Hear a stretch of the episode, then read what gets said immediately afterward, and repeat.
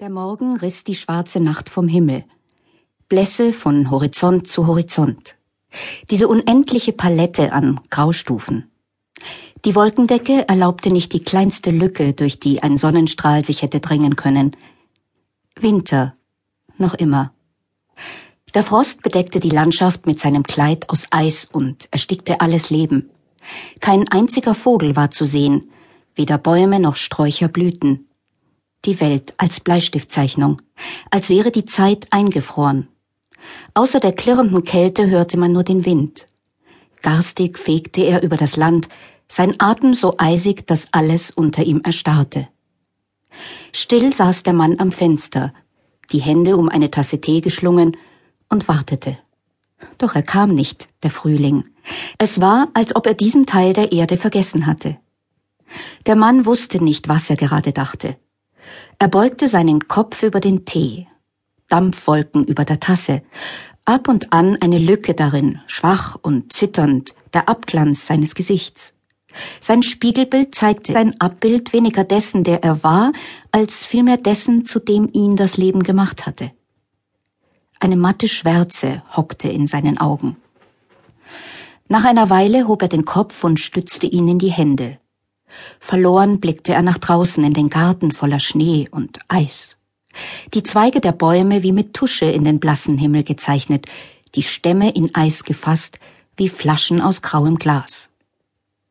In den tiefsten Winkeln seiner Gedanken erinnerte er sich, wie er sich in jungen Jahren eine blühende, fabelhafte, grenzenlose Landschaft an Möglichkeiten erträumt hatte, ein prächtiges Leben, das ihm zwar noch nicht gehörte, er sich aber nur noch pflücken musste.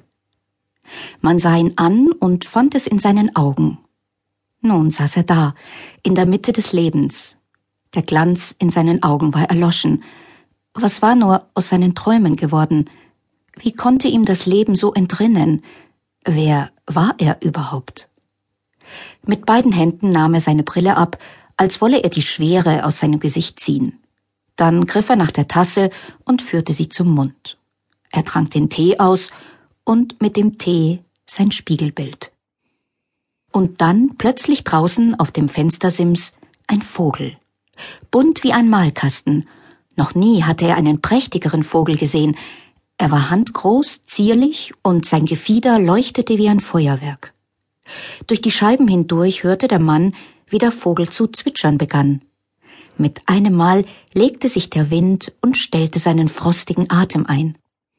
Der Gesang des Vogels war so lieblich, dass sogar die eine oder andere Blume den Kopf aus der Erde steckte. Der Mann öffnete ganz leise das Fenster. Ein betörender Duft von Frühling umfing ihn, eine Sinfonie aus süßen Blüten, würzigen Gräsern und feuchtem Moos. Einen Augenblick später breitete der Vogel seine Flügel aus flog zur Magnolie im Garten und ließ sich in der Baumkrone nieder. Sofort brach der Baum in Blüten aus. Der Mann rieb sich die Augen, was jedoch nichts am Bild änderte. Dann schwang sich der Vogel erneut auf und näherte sich wieder dem Fenster. Sofort brach der Baum in Blüten aus. Der Mann rieb sich die Augen, was jedoch nichts am Bild änderte. Dann schwang sich der Vogel erneut auf und näherte sich wieder dem Fenster. Er schlug mit den Flügeln, als wolle er dem Mann etwas mitteilen, und so unerwartet, wie er gekommen war, schwirrte er davon. Gleich darauf zogen die Blüten ihre Köpfe wieder ein, und es wurde wieder Winter. Im Baum, im Garten, in diesem Teil der Welt. Der Mann stieß sich von der Tischkante ab, sprang auf und lief zur Tür. Hastig drehte er den Schlüssel. Kaum war die Tür auf, eilten seine Augen dem Vogel nach. Sie folgten seinem Flug, bis er kaum noch zu sehen war.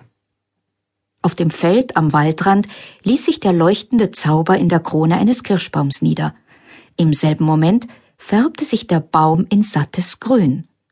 Aus den Zweigen sprossen Blüten wie Perlen, wie Puderzucker rieselte ihr Duft auf die Erde hinab. Gefesselt von der Magie des wundersamen Vogels überlegte der Mann nicht lange. Er rannte ins Haus zurück, zog sich den wärmsten Pullover an, der gerade zu finden war, stieg in seine Stiefel, schlüpfte in den Mantel und schnürte sich den Rucksack um. Dann löschte er das Feuer im Kamin, die Kerzen auf dem Tisch und schritt hinaus in die Zäh